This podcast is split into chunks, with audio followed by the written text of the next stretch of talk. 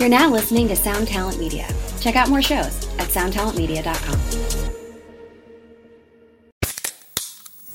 Hey, what's up, everyone? I'm Matt McGachy, the vocalist of Cryptopsy and the host of the Vox and Hops Metal Podcast, where I sit down with fellow metal musicians. We talk all about their lives and music while sharing killer craft beers. If you've ever wanted to sneak backstage and share a beer with one of your favorite musicians, well, Vox and Hops is the podcast for you. This week on the podcast, I had an amazing conversation with Morgan Lander and SJ Jones about Kittie Pig. There is this episode and over 450 other ones to help you enjoy life, metal, and craft beer. So what are you waiting for? It's time to become a Vox and Hops head. Cheers.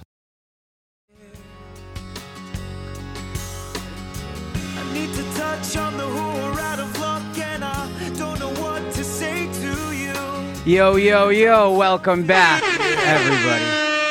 Welcome to episode number five. Number five. I'm sitting here with the host of Danny, Diablo's Den podcast, That's Danny me. Diablo, Lord Ezak. Thank you. What's up, everybody?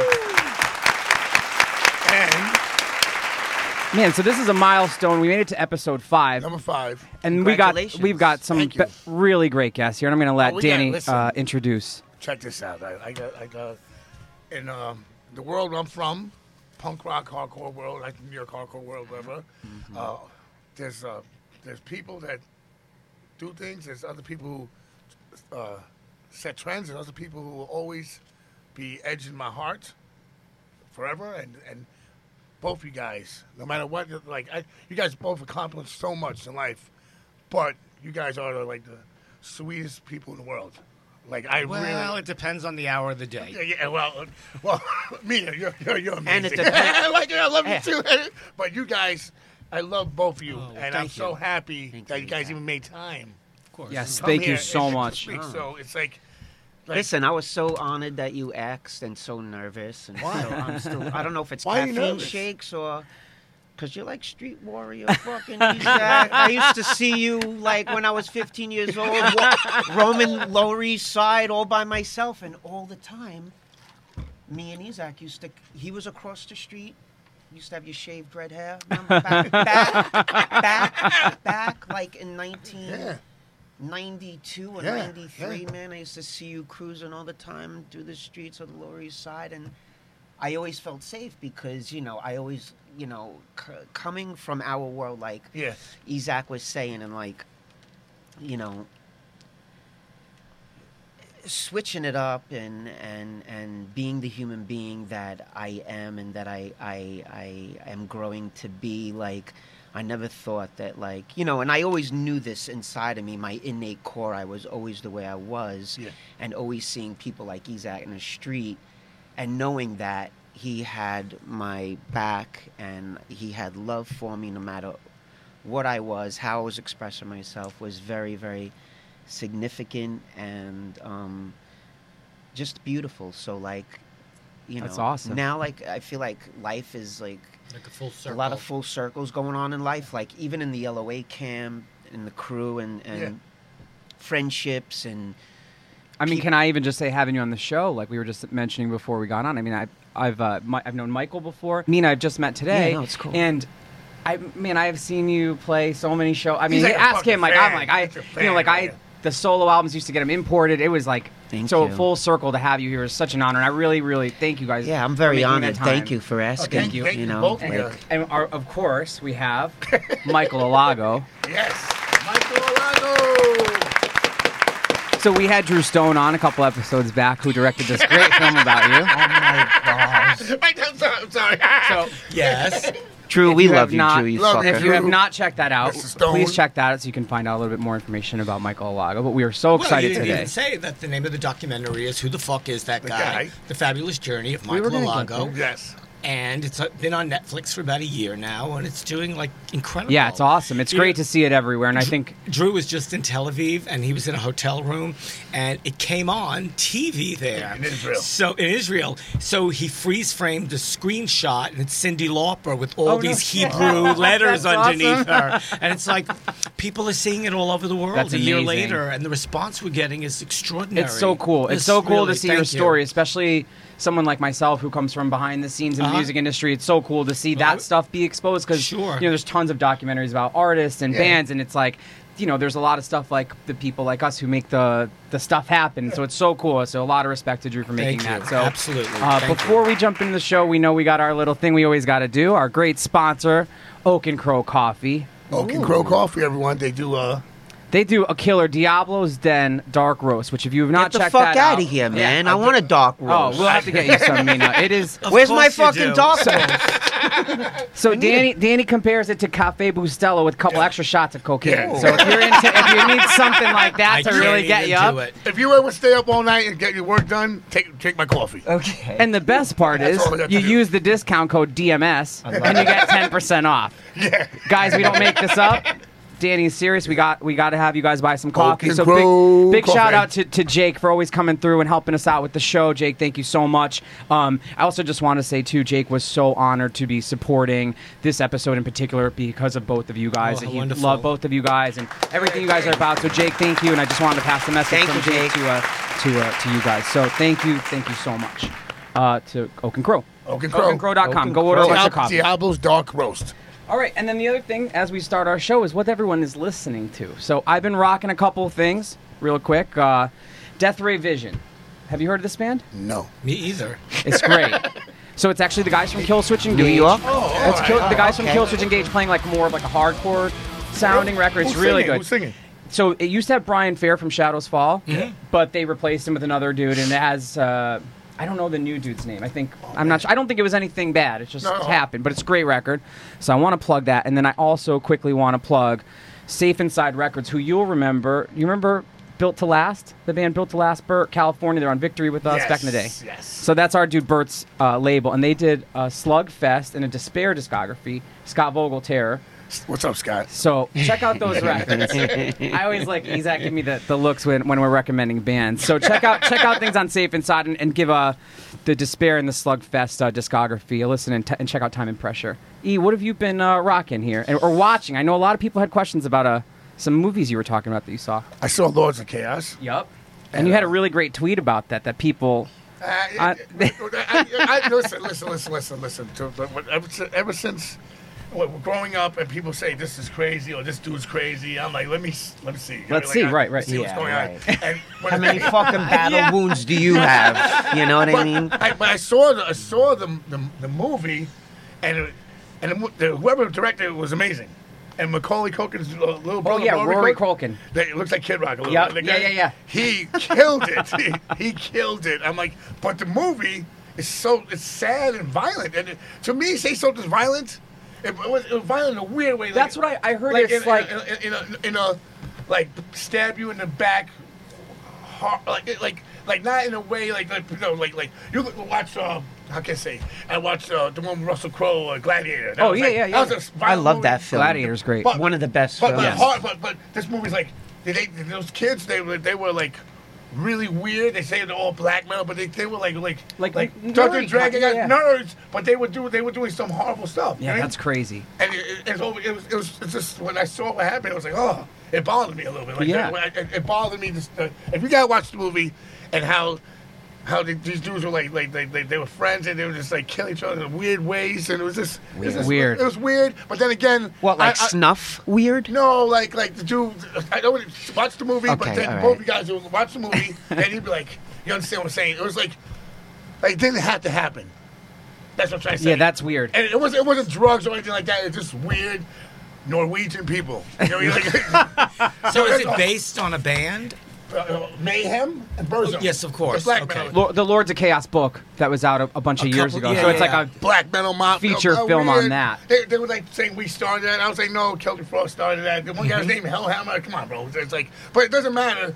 Uh, it was all about the killing. It was it was just some metal stuff. Which, So everybody check it out and then drop us the movie, an email. uh, see the movie. The movie is a great movie, but it, it will it will bother you in some places. It make you laugh some places, but some it, it bothered me. Some things I don't know about if it's I'm getting off. older. If I'm getting older, or something like that. But it, but it was a good movie. Mina, what about you? What have you been listening to?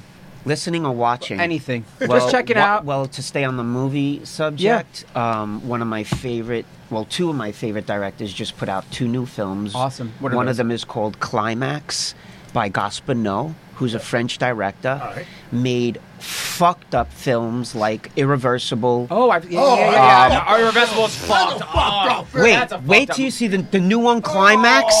the I new just one, wrote it down. Climax. It's fucking unbelievable. It's about this dance squad. French, French people. French about this dance squad. Great, ama- First of all, the angles, the cinematography he's amazing. is That dude's- untouchable, and his Oh. plots and his dialogue are really just the furthest thing from Hollywood.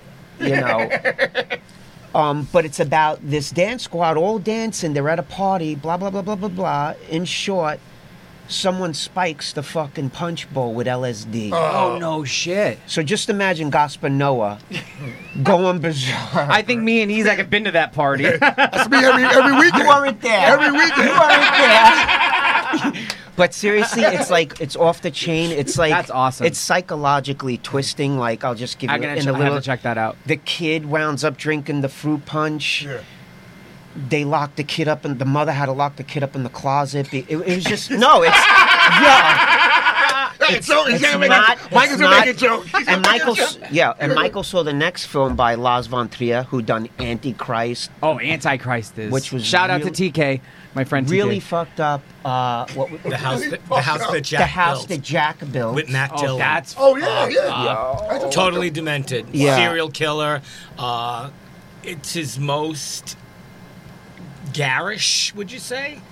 It's just so psychologically twisted. Like I, I can't watch horror for the next six months. up. Real? It's like horror Like real- done psychologically Realistic. correct. Yeah, like the- yeah. realistic horror. Which Yeah. that Oh, fucks totally. you up even not more. not yeah. Fangoria horror. No, no, no. Really, like, like, like But the psychological shit that like you know you're not afraid of the dark, but tonight you are. Yeah, yeah, yeah. You know, yeah, Or yeah. you're, like, you're driving with somebody, and all of a sudden the driver looks over at the passenger and takes a fire extinguisher and just bashes them in the face.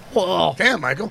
I'm just telling you. About, well, on that, telling you about the movie. on, on that note, Michael, what have you been watching or listening to?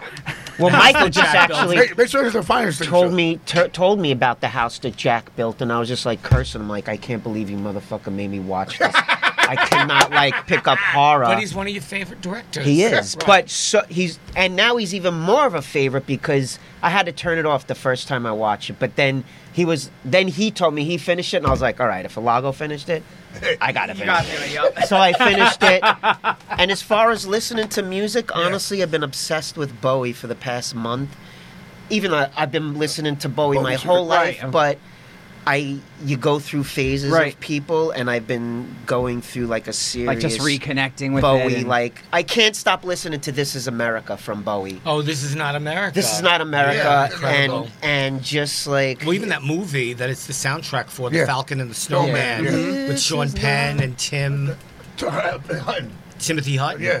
Extraordinary movie. How about uh, the tin, like, like Tin Man? Tin Man, Remember the, the You mean the Bowie did the Tin Machine. The Tin Machine. Oh, Tin yeah, Machine, the Tin right, Machine. right, right, You know what was Yeah. wild? They did the Cat Club one Yeah, night. yeah, they were yeah. big. They were Tin big. Machine. Wow. I, uh, But Mina turned me, you know, like I, I've been going to see David Bowie since 1974, the Diamond Dogs tour. Yeah. But recently, Mina turned me on to a record by him called Heathen. I knew My nothing favorite- about My it. What favorite year? one. What year is that? 2002, I think. Yeah, yeah.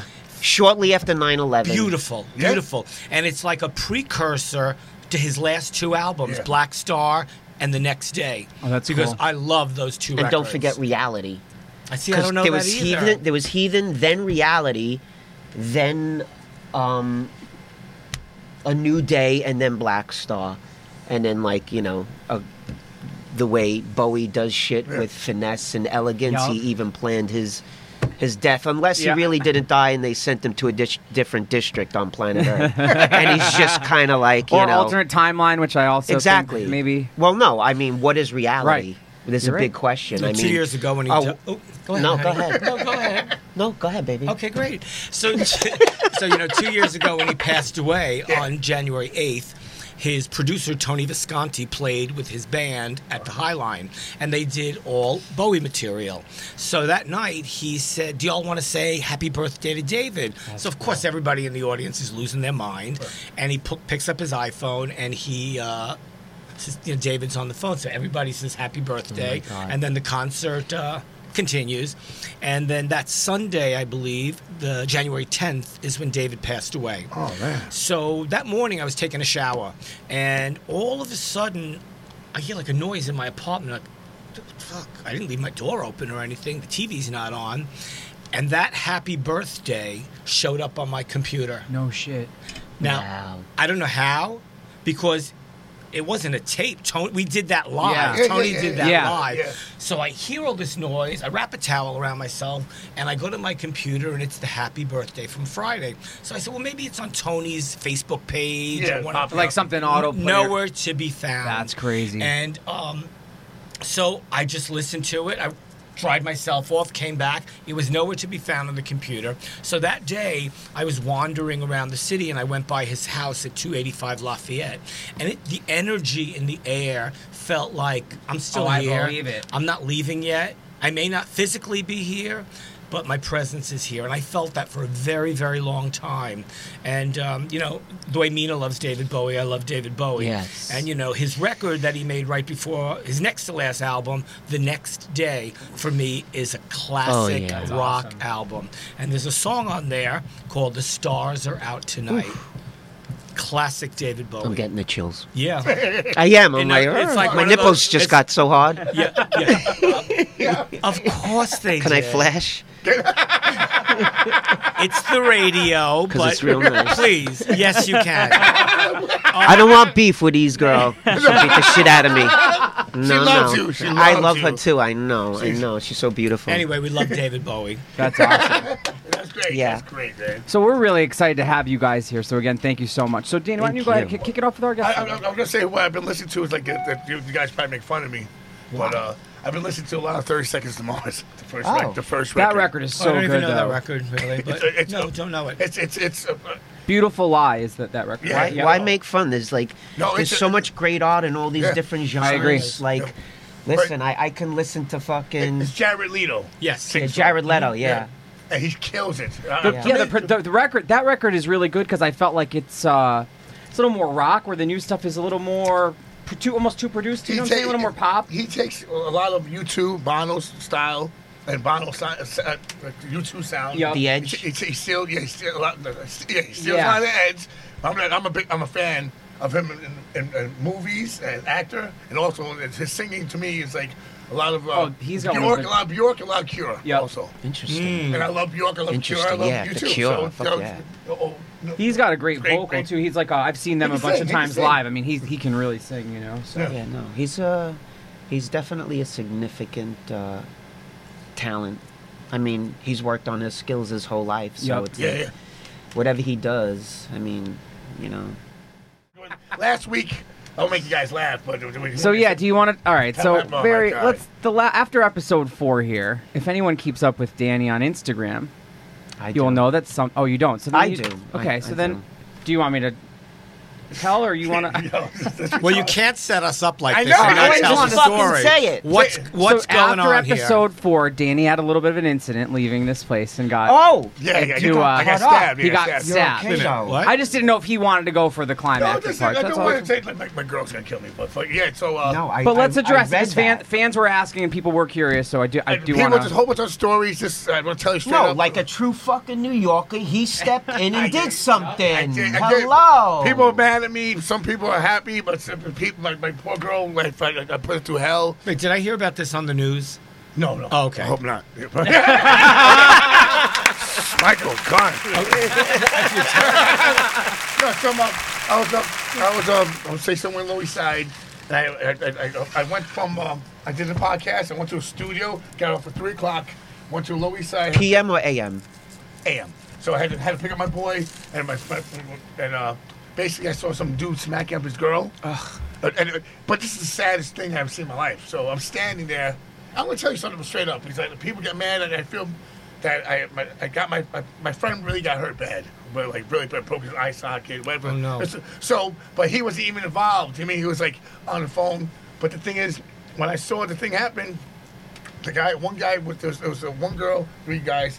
One guy just went in the car like he does this all the time. The other guy was like, like standing around and, and, and people like, you gotta stop this, you gotta stop this. The first thing, it's crazy in my life. Because my life is this. I was like, I couldn't not, I could not walk away from it. I don't know why, but it's like my father. My, my, and my father was a cop for years. He always told me never get involved with domestic disputes because you they'll both turn on you. But I knew in my mind if I say something that you had to do- yeah. I had to do it. Yeah, but you had even to. even I knew that this girl's gonna go back, but she's by so in a, such a rut mentally that she was still with the guy. But if I could just like stop it for one night, she's like, "No, man, it would have killed me if I didn't say nothing." The next morning, some I found that the girl died or something. You know? what I mean? Yeah, mm-hmm. absolutely. But so I was like, "Yo," he smacked. I said, "Yo, that's that's a you know that's a female, bro." He's like, "What?" They start talking shit. I was like, "Yo, bro." That's a girl. I'm just telling you, and, and no, none of these guys tell me. So all of a sudden, he's like, "You pussy." And I was like, "Yo," and he's he, then it started whatever. Had we started fighting, basically I fucked him up, fucked him whatever. But he came back with a knife, and everyone saw him. You know, everything start stabbing, stabbing, one, two, Crazy. two. But uh, it's like it was bad. You know, so like I saw the wound. yeah, but yeah, it, whatever. We fucked him up. But the thing is, I I, I knew it was gonna happen.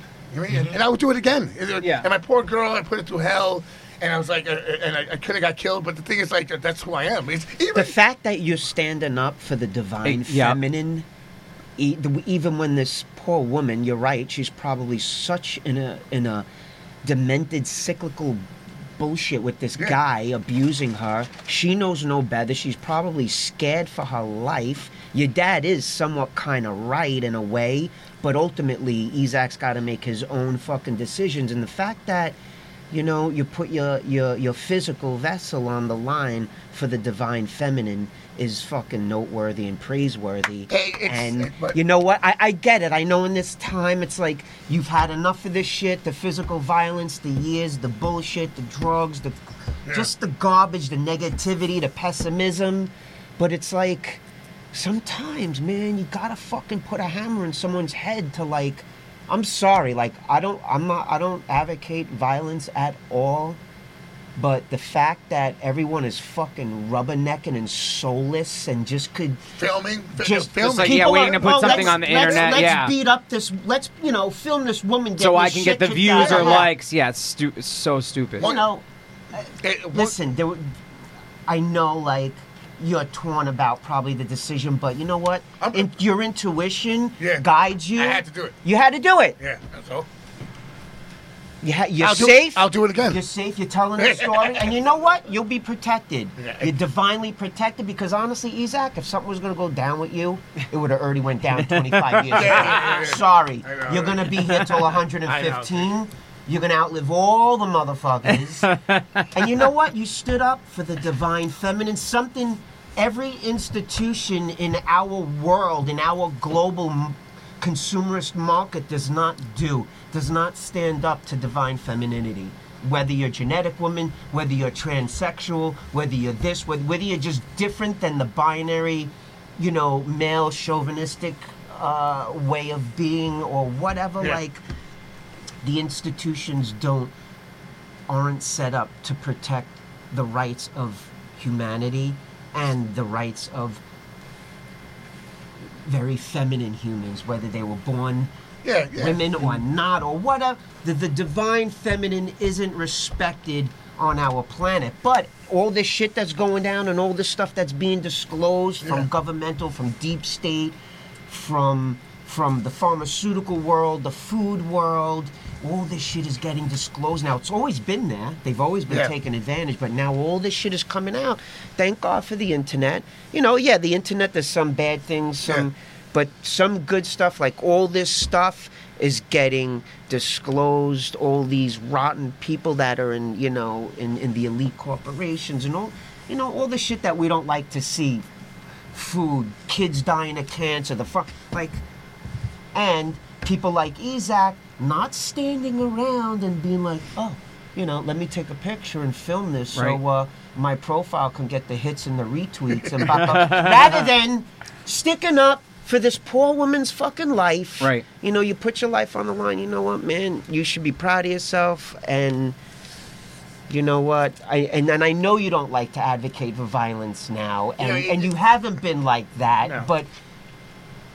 but you were there for a divine reason That's what I'm saying. maybe It- it- she left him maybe Maybe not. Or maybe she went home with all three of them. Right, right. But I had a good time. I don't know. Who I'm knows? saying, Let's my, hope. my thing was like this. I walked there, and you know, listen, um, I'm from our, our scene, and you know, the, the, the ways I- I'm. I grew up, Jackson Heights, Queens. I grew up. I'm Puerto Rican and Jewish, Polish Jew. I grew up all different uh, uh, walks of life. You understand? I look like like I, my family's mixed. Everyone's there. Like always, people like, like I'm Puerto Rican.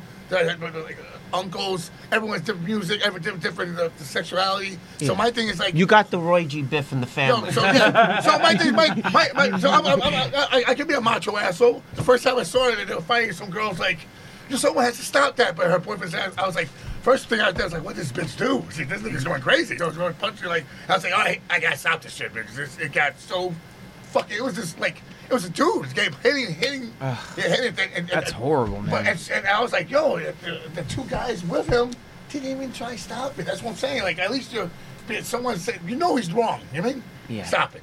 Tell the listeners how you guys all connect. Go back and tell the stories Oh, about how you know each other because I think that's always good. We, people love. hearing Well, that. I like I was saying before in the beginning of the show, like you know, Isaac has done a million things. Um, you know, I think I think Life of Agony always were kind of like the oddballs in our scene, obviously because of me and I wasn't your, you know, I wasn't your uh, masculine. Um, I, I did. I you know I, I was always like kind of trying to do something different with the singing. That you know we got a lot of shit for being just kind of like not being like everyone else. and you look at it now, and it's so many bands have replicated like Oh, what you got right. I mean, it's Yeah, oh my crazy. God. You can sing. But aside from the bands and the music, Yeah, I oh, think yeah. just Art, always art. being growing up in the Lower East Side, growing up w- with the music shops, with the record shops, always seeing Isaac. You know, remember with Saab and Minus Yes. and all them cats from way, way, way back. The the the the, the what were they? The the twins. The, the, The Hector, Edwin. From even back then, you know, I used to see Isaac yeah. and I don't know why, like Saab minus Isaac, they all gravitated towards my energy and always put me under their wing, whether, you know, will protect you no matter what. so like I think that's how like kind of Life of Agony kind of like stayed in the whole um, when all these different kind of bands were doing all these different things like Quicksand and from Quicksand to this band to that band to the Cro-Mags to the Band Breads to Ice Pick to this one to all the Yeah. 20 different bands Yeah. that you've been in and the Life of Agony and and uh, you know um, we we're New York is a small town there's millions of people here, but it's it can get so isolated and so lonely at points that you can you know it it's like how do I say it? It's uh there's so many people and doing so many different things, but for some reason, call it divinity or whatever, the gods have always kept us all in this kind of circle. All these That's bad awesome. biohazard. I, I think I think for what year? Uh, this is just, I don't know. I'm, I'm just trying to try to say something that maybe that you like. that I know something that why I always listen to your your music is your, your lyrics and uh, uh, when the River Runs Red came out. That, that uh, what year was that? Probably 1991 or two or three or Two, something three. like that. So all I know, this make this might be weird to you, whatever, but when that song came, when that album came out, that I listened to that album a lot when my, my brother killed himself, and he like he liked that, that album and just the lyrics, the, s- and the suicide, and you know what I mean, like you get Yeah, the, the absolutely. thing with your, your, your, your parents and all this stuff like that. Life that's uh, hard on kids our, our our age at the time. Yeah. that's why I always loved your lyrics. Thank And you. it hit, it hit me some in in a way that that that couldn't like other hardcore bands. Well, yeah, I understand that. Yeah, Yeah. you want uh, back to back, we're gonna fight. Whatever, Yeah. there, but the, but you were saying some shit to, that really moved me. That's Well, I think the- when people tell the truth Yeah. and they're honest, Yeah. you know, that's what you felt. You felt Yeah. the truth, you Yeah. felt the honesty, you felt like what was going on in this artist's mind Yeah. at the time. Yeah. So you related that because it related to your life in certain It ways did, yeah. as well. yeah. Yeah. Yeah. Thank you, Michael. I, I, Anytime, dear. And then how do you how do you and Michael? Oh, know each other? yeah. This is ever since I, the music's CBGBs, I used to see Michael all the time, and uh, I don't really know exactly when we met. yeah. But like later later on, in Crown Thorns, I remember. I was like, Oh yes, of course. Okay. No, no, no, no, Sometimes you have to just Yeah. say things and it clicks, or else I could be sitting My- here my- quiet my- for the whole hour because I don't remember a Or damn maybe, thing. or maybe the million hardcore festivals you're creeping at, taking taking photos of all the guys. I mean, Yes, you know, and, Yes, yes, yes. and the problem is no problem. There is no problem. no problem. Yeah, so Okay. my- my- you were probably creeping on Isaac. That's my point. but I, yes, I'm sure I was. and I was, thank you, thank you so much. Anytime. This is- this is- this is- um, I'm here. I, I need more. So do I. So I would I, I would see him, and then, then, so, then I remember the first time someone told me, like, "Hey, that's the guy who signed Metallica." That's the guy- I was like. I was like, oh my, the guy's the nicest guy in the world. He's like so humble, like like a sweet. Then, then people told me like, explain people where you're from first of all. Yeah. Well, I grew Michael. up in Brooklyn. Tell Uh, 'em, what's your nationality? We're representing pardon? Brooklyn. Puerto Isaac. Rican. Puerto Rican. That's right. See, That's right. Puerto Rican. Yeah, right here. that's right. Grew up in Brooklyn. Uh, all different parts of Brooklyn. All right. So, what bands have you worked with? Oh well, you know, um, Actually, You more edit- so, you edit more- this, How right? about this? More so than what bands have you worked with? Let's talk a little bit more about the journey. About like how did you get into like, Yeah. sort of like you know most people we were talking earlier just with the movie, right? sure. Most people gravitate towards being in a band or something. Yeah. How did you find that path for maybe say like our listeners now? And obviously digital music is Right. different than crate Well- digging and stuff, but. How did you connect with something like that to say, you know, this is my journey. I'm going to be that kind of person to help connect the dots behind the scenes? Sure. Uh, as a young boy in Brooklyn, I always just knew I loved music. Uh, I tell this story a lot. I listened to AM radio, 77 WABC. And uh, back in the day, radio was not formatted like it is now. It, you know, radio is, I don't even listen to radio anymore. It's top 40, everything's auto tuned, it all sounds the same. But if I was listening to 77 WABC back in the day, um, I was also buying seven inch records. So they were playing everything from The Boys Are Back in Town, Thin Lizzy, to, yeah, to Aretha Franklin, Respect, to Grand Funk's Closer to Home, to Archie Bell and the Drells, Tighten Up, to uh, Rare Earths, I Just Want to Celebrate. That's so awesome. all of that music that I was hearing on the radio and buying those seven inches Just taking it all. informed my listening, and my listening was never one thing. So, um, and never mind that I lived under Utrecht Avenue on 55th Street, and six blocks away was L'Amour. Yeah. So, Oh, which is, I mean, we're going to talk about L'Amour. incredible. So, um, Good old I guess maybe more like as a 15, 16 year old, I was going to see my dad in the city a lot because he worked on the, in the East Village on Astor Place, and I picked up. Rolling, um, not Rolling Stone, sorry, The Village Voice. The Village Voice came out every Wednesday. It had everything from porn theaters, loved it, uh, to uh, music, art, and theater. I wish I was older for that time. The porn theater time, I, I would have Listen, I definitely lived, like. I lived in those I would have triple Just to check it out just, right now, I just to get Yeah. fucked I- once. Fla- a Oh yeah, I got fucked in a cinema. Okay, Sorry,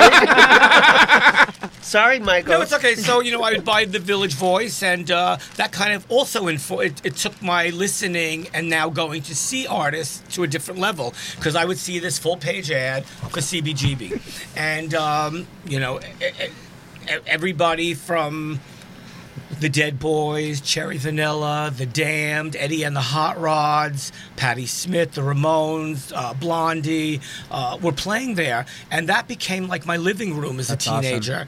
And you know, Hilly. Kristal, the owner, let us young people in there. Yeah. But his thing was if I see you drinking, you're out. Right. So you know, of course, we used to hide the beer in the, ba- in the back of the, the alleyway, Yeah. and we would all sneak out, open the door a little, drink, throw Go the beer can, in. and come back in. We, you know, we'd be buzzed. Um, so that's where all of that started for me. And um, one Well- day, yes. Oh, Go I ahead. No, no, no, like, so, so going to those shows, what was your first exposure to sort of finding a band or a project you felt passionate about that you were like, you know what, I'm gonna get, I'm gonna invest a little more time and energy, especially like in those days when it was harder to kind of be discovered and do things. Oh, you wait, know? are you asking me this prior to me working in the music business? yeah, just like just- what did I yeah, love? like what what basically like what kicked off your first project as far as being like I love that band enough to go and invest my time into helping grow this into more. You know, So you're asking me like when I started at Elektra? yeah, Yes. Okay.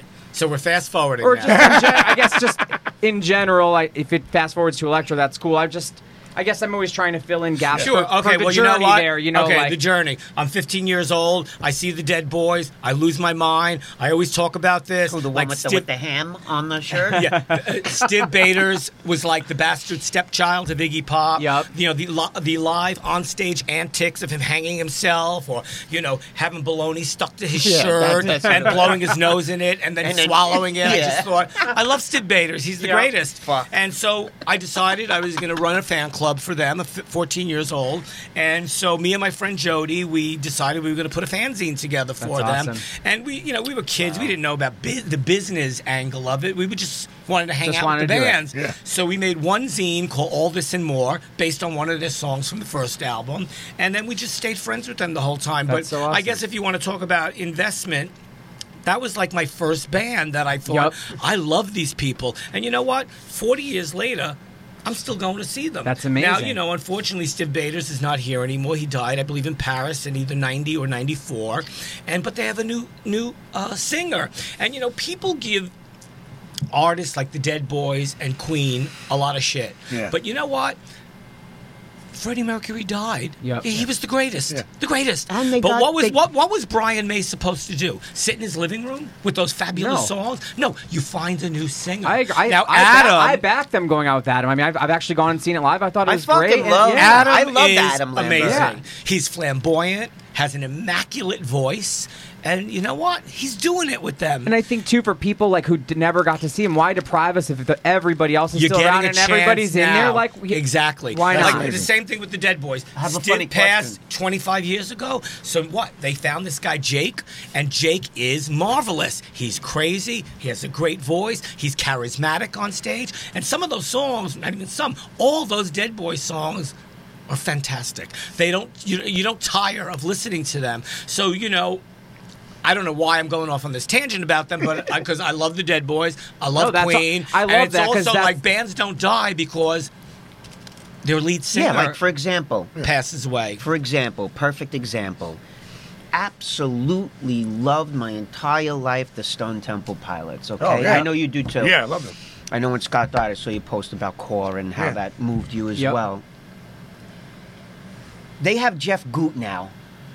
Oh, I don't even Like- know Jeff. He is fucking unbelievable. He kills it. He kills it. I haven't gotten a chance to First check of out all, that the one new yet. record that Jeff Gutt did with the guys. Yeah. I hate to admit it, but I will. One of my favorite Stone Temple. no, I, I albums. want to. I've heard it's good. Like I love Purple. I love songs from the Vatican Gift Shop because that was when Scott was just like off the rails. His voice. He was doing that Harry Nilsson thing. Yup. That you know when they were him and Lennon when they did Pussyfoot, Uh huh. Pussycats. Pussycats, and they were um. They were literally screaming till they just were bleeding from the throat. I think Harry Nilsson had to get some kind of vocal surgery or some shit after that record. But anyway, Jeff Gutt, I- I'm sorry, but like this guy is like singing like like Scott's. Be- if Scott had a best night, that's Jeff Gutt every night Uh, really? live. Wow.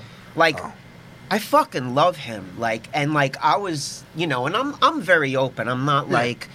You know, if the singer passes away, I'm not all about like, oh, you know, Right, right.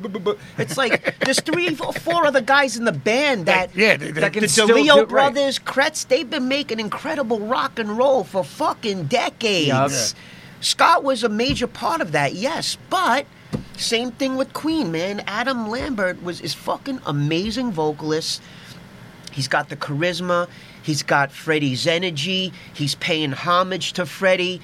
Usually, lot the of peop- respect there. A Yeah, lot of I people that don't understand Yeah. what it takes to be in that energetic Well, thing, then they're, they're, the not idiots. open to the possibility. They're the Right. idiots, but those are the people that I love doing the most constantly talking. Right. talk. And you know what? At the end of the day, they're not buying the tickets anyways. So it's like they're just sit So on shut online the fuck and up, and you know, As a musician, also like like the guys that like like say the guys that are in the band, what are they supposed to do? Sit there Yeah. and like Not they got more, they got mortgages, they got kids, got stuff they gotta do. They got lives. I mean, they, they got to pay But that's what they do. They are musicians. Yeah, musicians. And so Yeah. your life goes on.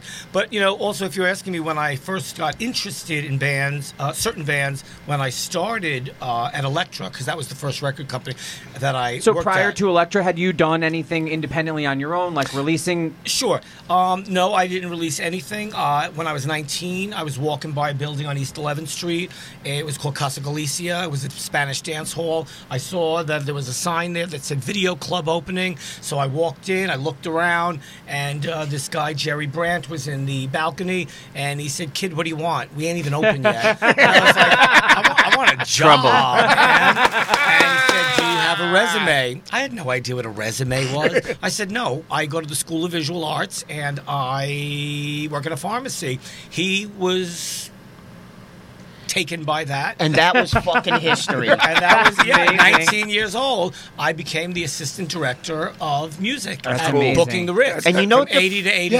Yes, That's amazing. That the, is the amazing. sickest thing too is like all these kids, millions upon min- millions on the planet, have no idea that this man put put Metallica on the fucking map. Yeah. And that's why I Hang think on, you it's got a so.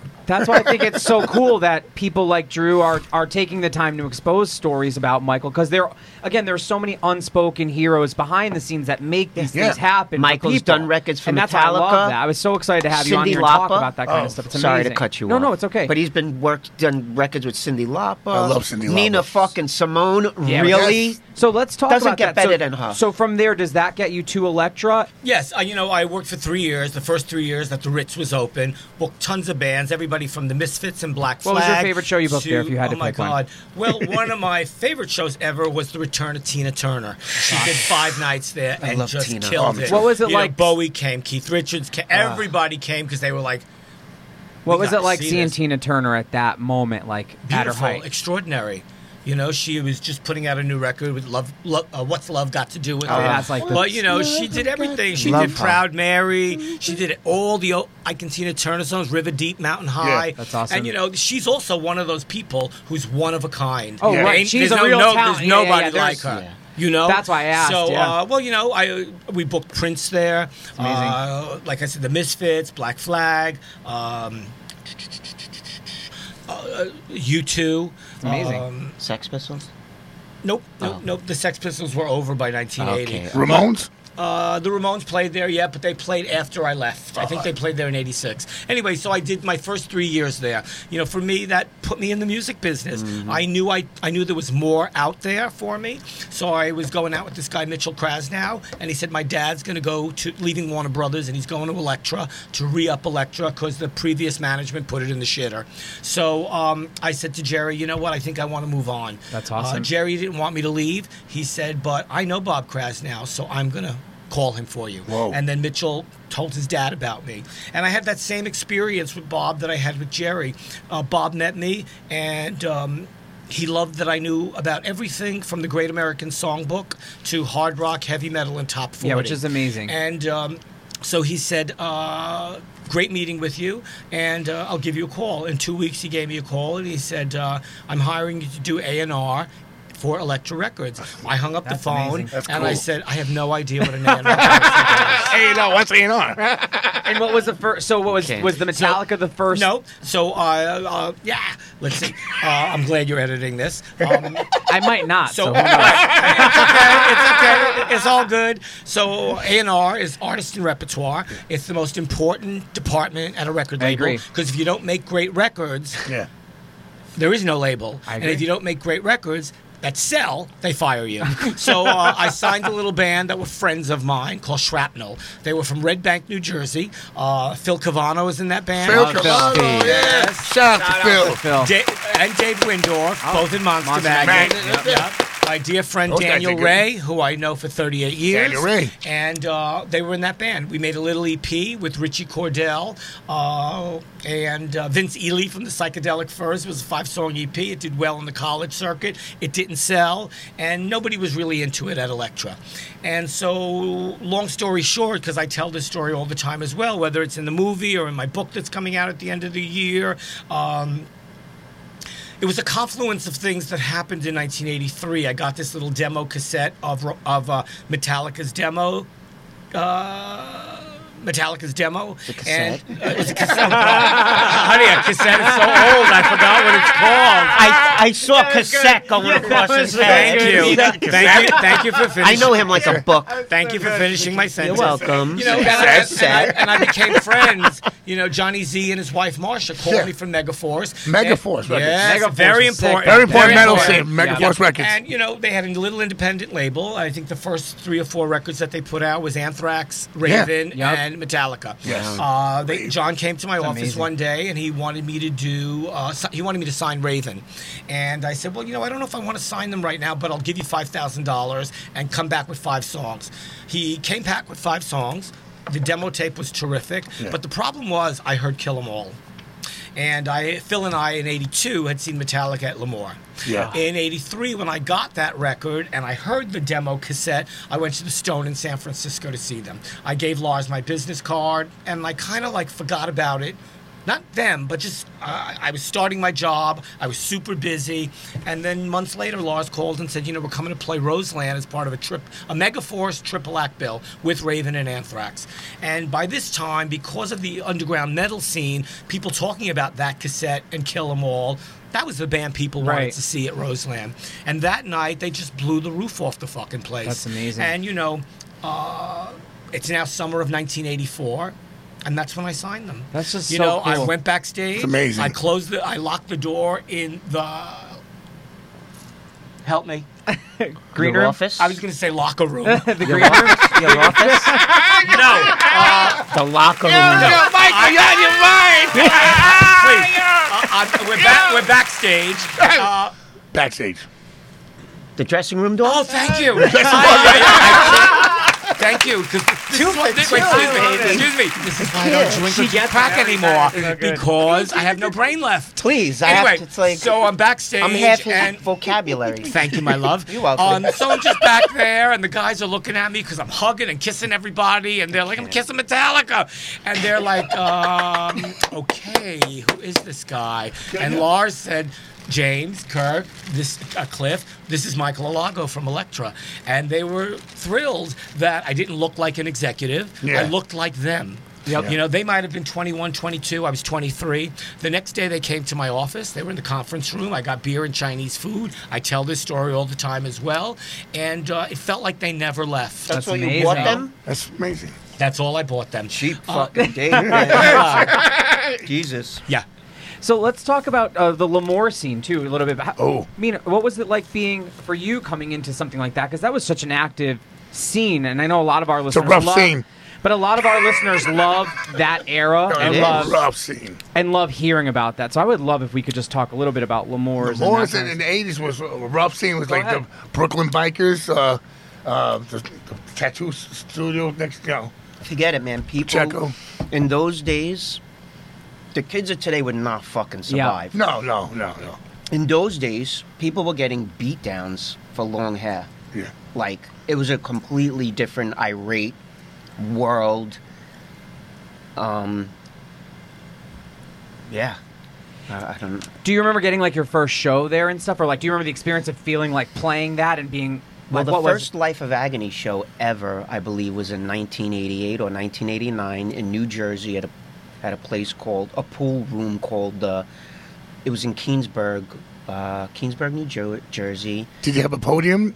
No, we had a ping pong Do you table. remember the podium? Did you have the podium? Oh, oh yeah, no, I didn't have. Oh, did I? So many. I don't I even remember you had the remember. podium, podium. Yeah, I did when I when we when we when we decided to like uh, incorporate synthesizers and Yeah. stuff in our Yeah. set for live shit, but I kind of didn't like that because I like to be really I like Yeah. to lick the sweat Yeah, off yeah, of yeah. old guys' heads.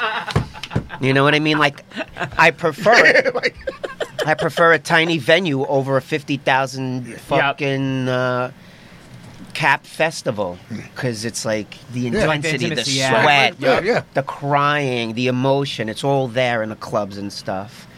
Um, So Uh, we were what just was your talking about we were question just talking about playing L'Amour is actually that just getting into to be that whole honest, we used to, we did so many Sunday matinees at L'Amour Yeah. at first because that's when I guess Ken Creedy or the Parentes. They Yep. shoved us on Shout out to Bay Ridge all Talent. the hardcore bills, the hardcore Sunday matinees, and that's how we got lumped into Negative the, night. Yeah, negative night too. That? Yeah. The, the Type O Negative, carnivore, you guys, biohazard. It was always a, a crippled. What's the kid with the, the crutches? We saying, remember? The undead. Confusion. Confusing. Yeah. the Mike Michael. From yeah, Michael. Confusion? Remember? Yeah. Remember that? Yeah, yeah, yeah. All those bands.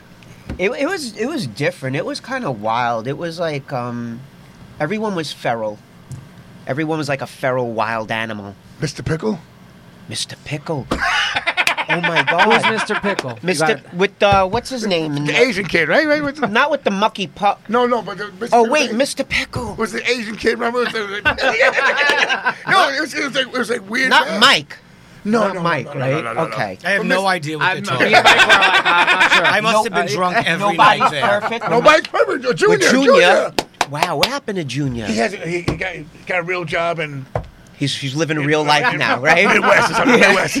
You mean he's not doing this? right. He's not getting stabbed on the weekends. Right. I, he's got a real life. He doesn't got this. Uh, no, but um, it was crazy. A lot of crazy bands, you know. Um, and just a different scene, right? I mean, because it was really active. Like that whole era, I know, especially just from kids my age. Like we look at that sort of Roadrunner Records era as just like it's Oh, so it's iconic and like Absolutely. Man, I mean, like uh, every weekend was different. It was like one weekend.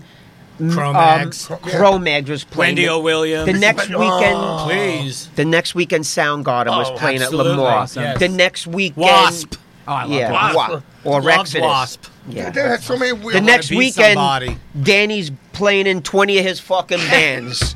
That was the bill. Just Danny in Ice Pick, Crown of Thorns, this, that.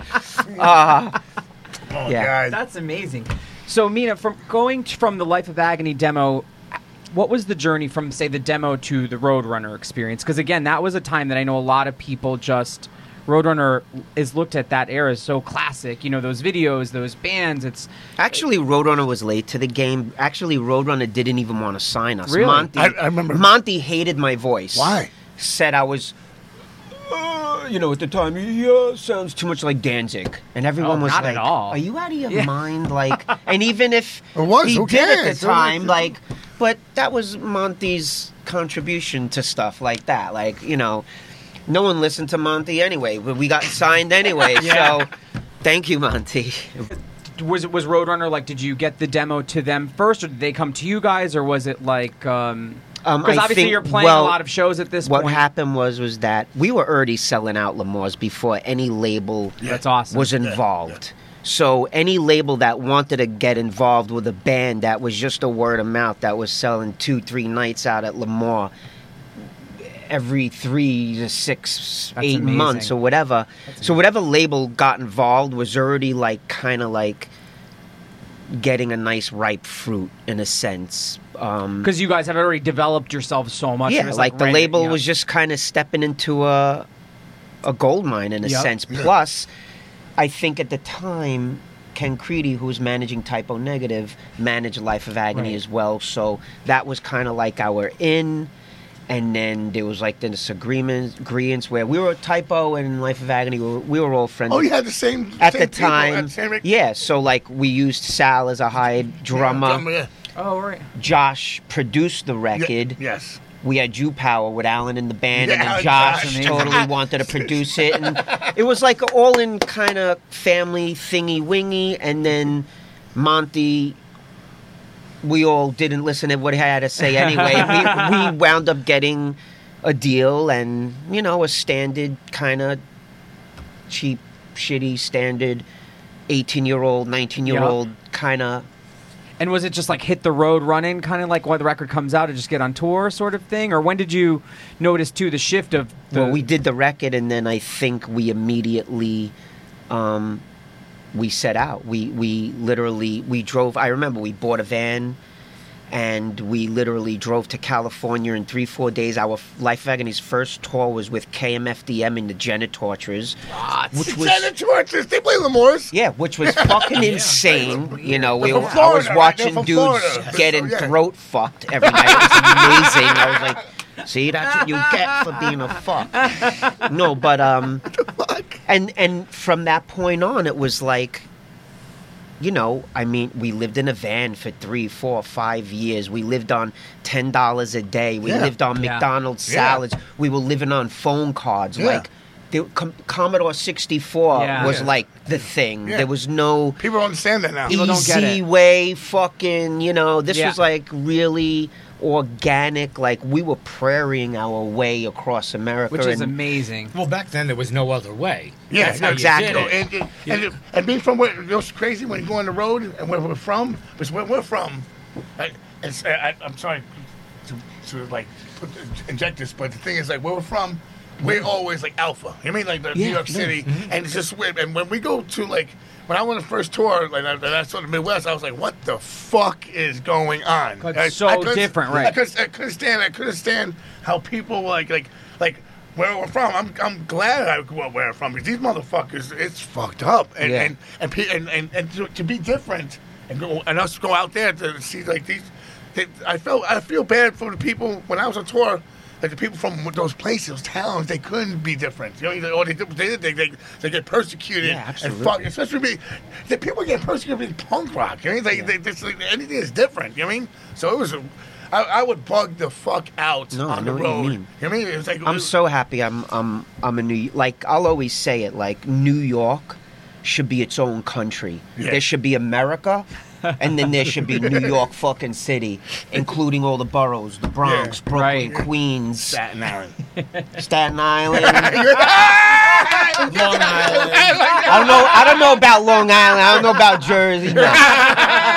this should be its own. Honey, you better watch out. I have my best tricks from New Jersey. No, I know. Tell him, Michael. know. No, listen. Tell him, I Michael. love Jersey. Love Queens. Love Yeah. love all the tri-state I areas. love New Queens, York too. should I be love its. Please, thank you. Thank you. Ah! No, I lived in Astoria. I represented Queens for a while. Yeah. Hey, listen, but I had to go back to Brooklyn. Sorry. I, I live in Jersey now. Wow. Jersey City. It's like it's like the, like fifth borough. Hoboken? Six, six boroughs. Six boroughs. Hoboken? Jersey City. Oh, you fell off, man. I know. You better get back to Queens or My, my, Brooklyn. my, my No. girl wants to I'm go back teasing. go back to Queens. Her her father lives in Astoria, where where I went right by my old high school. So it's like I like I gotta go, but it's just so it's so expensive now. No, I know what you mean. Yeah. I know. It's uh, all my my livelihood goes to my rent, my food, and my dog. Yep. I people think that we've got these these Oh my God. lush, extravagant lives. Please, I'm saving my money to buy my my dog organic chicken so she can eat properly. and like great. I, you I'm- know, I, I just came from work, as a working construction to right here. Isaac knows how many jobs I have to do during the week. I'm This, out this, like, this poor guy worked for Jamie Johnston for years. oh, Oh, Jamie, Jamie Johnston! better take care Oh of these my motherfuckers. Flying high with your monster drinks over there. So Mina, can uh-huh. I? Mina, I, so when you, so River Runs Red comes out, which obviously is like huge record, influential. Like I would say for all, everybody, my generation, even yours. Like, Crown Thorns, I, I, I tell you. what like, what love is this. that like for you writing those songs and just seeing that react like that, especially at a moment when it's like MTV was a thing. That's you oh, know, it was just such a very different. We got Beavis world. and Butthead. Yeah, like oh, can, yeah. Do, can you do you mind just like what what does it feel like? Like just you know, it's because it's so. I mean, and, and again, it's something that will never happen To again be because those things aren't around. Like there's no MTV again. There's no, you know, peop kids will never get exposed to music the same way that sort of my generation did, which was like, like I literally I heard about Life of Agony because my brother had got the demo tape and we listened to, you know, and it was just like this discovery aspect. Yeah. I talk about a lot about it on, there- on past episodes. I but- think what you're discussing, you're talking about, there's a romanticism that has been lost for in, sure. in our ah, world. Oh, man, yeah. But look, if you're not a kid that grew up with the vinyl and the cassette days, yeah, we can say you fucking totally missed out on the integrity of the art, what went into making records, and the whole process. And yeah, when you get things too fast, it's like there's a lack of gratitude, there's a lack of appreciation. Right. And this is what's happening across the board. Not just in the music industry, but the No, every- entertainment. yeah, everywhere, and- right. You know, Netflix kind of is like Netflix is so buying all fast. the actors Yeah, out. They're buying all the movies, Yeah. blah blah blah. Because Hollywood's getting even weirder with all the the, the Right. weird stuff that's going so on. So coming there. from from someone like you who was in you know in like that rock metal Yeah. era that was just again headbangers ball was such a it's a very again like you said romanticized honestly, classic era listen, like what was that I, like honestly, I don't. I never did, and I never. I don't pay attention to that shit. I'm me. I'm a creative individual. My purpose is to create art, Which is rad, music, yeah. word, and to move vibration and sound and energy in the form of music and word. You know, whether it's on my t- whether it sees the light. I have so much music that are in like all my my my vaults on my hard drives. I have so much written music and stuff that has been laid out that like I've written enough for 30 lifetimes. I don't even know if so this is just what I have to do. Otherwise, Get I, out. I, literally. Yeah, I literally suffer from mad anxiety, mad depression. Self-destruct? I self-destruct Yeah. with drugs. I take the drugs out of my house because I'll do them all. Yeah. I um, I'm a very like high. I, I, I'm, I have no in betweens. I'm, I'm very emotional. I'm very sensitive, and Well, that's a good, I'm very. that's I'm, a good thing. I'm a creative person, and this is what I do. I don't pay attention to results. My result is the here and now. Which How do I feel now? I feel great. Yeah. I feel very happy. I feel very satisfied. Right now is a beautiful, beautiful fucking moment. Has nothing. And the and when you. When you can energize your here and now moment and like really feel like I'm, I feel very happy with Michael. We're doing Yeah, yeah, this podcast together. I'm We're so- doing so it with happy, you. yeah. I'm Yeah, happy. great. But and that's all that really matters. That's the art of the moment and creative living. I know it sounds strange, No, no, but that- this is how I live my life. And if if I think about all the results and, and the accolades and, and the advanced praises or the advanced condemnations, because I get people praise me, but people condemn me alive. You go to YouTube and the Oh my like, God, but- they are but- so yeah, we don't- nasty Yo, listen, to listen, me. listen, listen, listen, listen. Like I can't even get on there Yo, because it hurts me. Eh, listen, I know, it hurts eh, me listen, too. It hurts me. Who I am, people like someone say something, they'll, they'll go, they'll say some horrible stuff, and I'll be like, "Am It's I?" like, why do you do? I- Yeah. But, but I have to wa- I have to look at it, and, and then I wanted to silent Jay and Bob and go find them and kill them. but then I no, so then I stop, man, and, Yeah. if I get, if people say this and that, though, that sucks. Yo, it hurts me, man. I'm, I'm a I'm a very sensitive. People like, oh, I'm sensitive, but I'm a real sensitive person. You know, I know am. you are. And, but I'm like, like my thing is this: I, I go either or. Uh, I, I guess my, my music. I always like. I love my my music because mine. But my thing is like just way people more more talented than me. But But it's and- not about that. No, no, no. It's but, not but about that. that keeps me going every day. I, I every day I walk through. I'll, go anywhere I am in New York City, anywhere in the world. And people are like, yo, Danny Diablo. Yo, you, you say your music changed my life. I'm like, what the? Just go ahead, change your life. You're fucked up. You know what I mean? Like, so, Yeah, like, you know I'm saying, but like, I'm like, Well- it's crowned up. like, Your lyrics, like every day, take pictures with fans, and and, and it moves me, and, it, and I love you know uh, uh, creating, and uh, and the thing is like like some some people don't only hear stories about me. You know what I mean? Which some are, are, are very true also. You know I mean? Like like um I I have a big heart, but the thing is like I also have a, uh, I will not let, let someone bully anyone. I'll I'll stop things. You know what I mean? But the thing is like I I come from somewhere. I, I know who I am. I know I made a lot of mistakes in life, but also Yeah, but that's how we learn. Yeah, we're right. human beings. Yep. That's that's what we're here to do. We're here to make mistakes. We're here to figure it out or it, not. it gets hard sometimes, bro. Yeah. Don't, oh, don't It say gets it gets It's a little joke to them. Oh it no! gets what? Oh, bro. Yeah. bro. It gets. Oh, yeah, it it- but it- listen, It's, it's, it's, it's there is no fucking life manual on how to do it. The only thing we can do is be kind, respect one Yeah. another. Everyone just needs to own their own feelings instead of judging people Right. Oh, and what they're doing Totally. and stuff. And y- let me just correct you for a hot minute.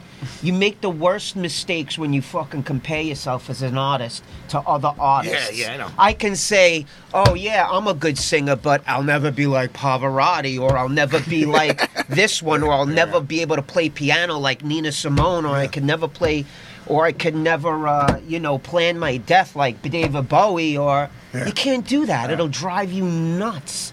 You, God, divinity, the universe, call it what you will, has given you special, unique, and authentic ways on how to intuitively get all this energy out of you.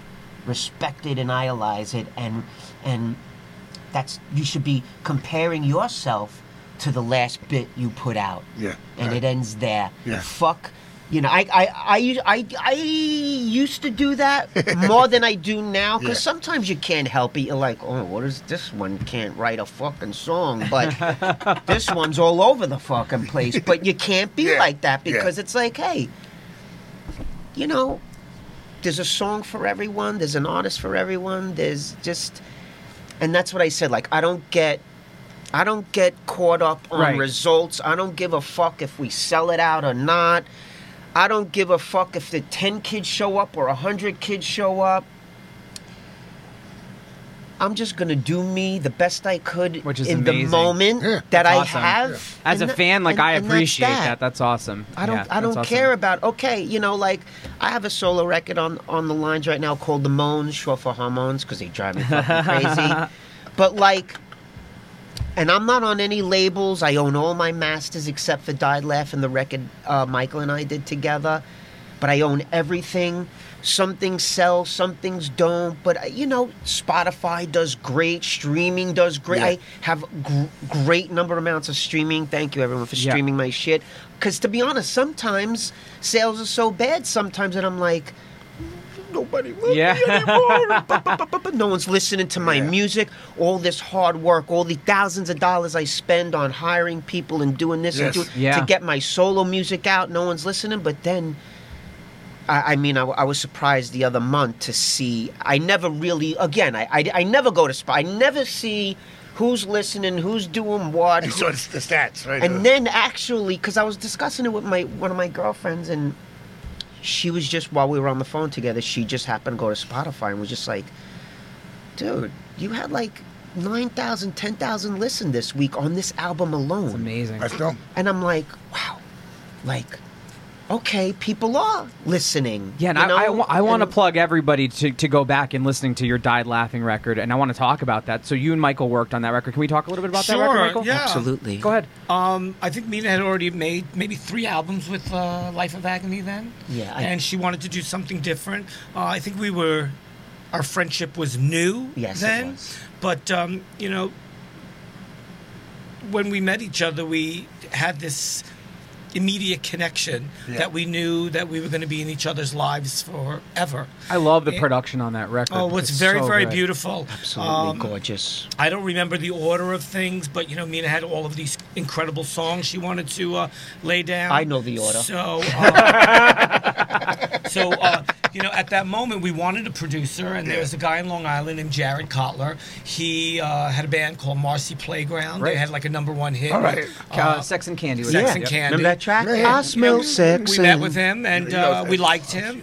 And then, uh, you know, he was connected with uh, all these session guys from Bowie's band, from uh, Lenny Kravitz's That's band. amazing. Yes. And so he pulled all these people in, and uh, the atmosphere on that record is just. I mean, you can just tell. Like, I just beautiful. I want to tell any of our fans who have not gone back and checked out that specific record. I was, I was I was saying to Mina earlier before we were recording that I actually back in 03 had caught the weekend of shows that you did at CB's Gallery and, and a show in Connecticut, and it, it was so awesome to see those songs. I mean, you know, Danny has mentioned a couple times. I, I love that record, and Well, the record um, is still very, very inspiring. yeah. I mean, I listened to it all. Even the- Listen, it's a timeless piece. it's so That's- good. It's timeless. that's- that's it's amazing. classic fucking adult. yeah, I want. I want to urge everyone to please go and check that record out. It, it's on streaming on on every platform. I've checked that out. I listen to it myself on on uh, Spotify. Oh, go, go ahead, Mike. I want you to keep talking about the record. No, you know, we, we had all these songs. We found this producer, and uh, it was just one of those things that uh, it just all wound up working out so beautifully. Yeah. So And We got was cool- incredible people. Jack Daley, bass player from Kravitz's band. Gerry Amazing. Leonard, Spooky Ghost, who is Bowie's band director and guitar player for the past since before the Heathen days. Well, I think he started playing with Bowie live in the Heathen days. So Gerry Leonard's been with Bowie for That's over ten years. Stephen Wolf on drums, who's played with from people from Elton John to Miley Cyrus. That's amazing. Jeff Dahl, who's played with Duncan ah, sick. Sheik. Like we've galvanized like between him and Jared like the heads and then and then my solo studio albums became kind of like a nostalgia for like other articulated musicians like Flea wound up playing trumpet on an album. that's, so that's cool. amazing. I, Yeah. I I get was Damien amazing. Rice's piano Ah, so player sad. on this album and this one. So like that record definitely set me up for a nostalgia in the studio. You know what was cool too was on that record you guys released a lot of singles. Like I used to buy a lot of the imports Mm-hmm. back then that had like different mixes or acoustic. I mean, it was just like I said as a fan. well, that's just- that's a great thing when you Yeah, have I a, when you have a great that. label that Yeah. was into your thing, putting money into the Yeah, product so- that you put out, just like ev- I mean, rather just- than being yeah. like, okay, See where it lands. right? okay, uh, sorry. But no, it was just cool. Like I mean, even just the way you guys had done the packaging was so. Everything about that rollout was so sick. So that, that I just wanted to plug that beautiful while we had the time Thank because I, I love Yeah. that Thank you. record and I, I think that people Cool. should go back and, and, and, and discover Sure. that record. You know, I, I gotta fuck, listen. I gotta ask you guys questions like, what, what, like, just like uh, Michael, Mina, like, like in our in our scene. You know how people are. Yes. Like the, the whole macho. I do think it's getting better. It's getting no, it's getting, it's getting, it's getting way better. But thank God for people like, like, like you people, like us all together, like Absolutely. how we, Oh, we for speak and how we friendship and show the, the, the rest of the world that this, this is life. You know, people are people, no matter what they are. It's all about love and uh, expressing ourselves. Of course. But to be in our scene and you guys know how you were from early on. Like, how was it for you guys to, to, to deal with these like assholes sometimes? Well, I hid. like, like I hid my whole life. That's I, what I'm trying to say. I felt like I had to like put like, you know, my angel divine wings to really cover up what I was really going through. I think that's why when someone like Michael came into my Yeah. life, Michael showed me soulfully, separated my physical vessel in a sense, but soulfully, Michael, I mean, obviously, like, whatever you want, whatever umbrella title you want to call me trans, girl, boy, neither, both, this or that, alien, this. I don't care. I have a. I like that. Beautiful alien. the girl who fell to earth. you know, it's a funny thing. I, you know, um, when people talk about people being in the closet, uh, I was never in the closet. I knew nothing about closets. I, I was. um, I was very closet. you know, it's almost like they say closets are for clothes. Um, I was just always myself. Yeah. You know, nobody's perfect. We're human beings, and um, I just just took no shit from nobody ever. Which is but awesome. the funny part is, really, in the music business, I never had problems with people. All right. I just never did. Yeah. I think because I was just so out there and in your face and no nonsense that a nobody was going to fuck with me to begin with. They probably and thought if you they were- did, yeah. I'm sure. Isaac would have said Yep. something. John Joseph definitely yep. would have said something. Yeah. And I had all those people around me. Um, and thank God I never had to use them in that way. Right. Yeah. But you know, when I went out to shows, I, you know, I was always tanked to begin with. So I thought nothing of walking up to half these guys who were adorable, grabbing them by the shoulders and going, "Oh my God, do you work out? That's I love your. I love your arms," and then planting a big kiss on them. That's great. I have no idea what they thought about all that, but I did all that on purpose as well to see to show them like when people had already said, "I like Michael." Yeah. So you know, it's like we're we're just we're all in this Yeah. together. Yeah, Well, yeah. I always felt like our music I mean, comes together because you. It's like you you like this stuff because I always say if you like hardcore punk rock, like you're you're crazy, right? Because like no one just drastically up, can- everyone's like fucked you up. come from something that you search out, or at Mm-hmm. least in my generation, that's what it was. It was like you. I went to something because I didn't play sports. I wasn't a jock. Like you know, I used to get made fun of by the jocks who said like, "Oh, you're a skater." I never even owned a fucking skateboard, but I listened to you know what I mean. Like I listened to heavier music, so. Right.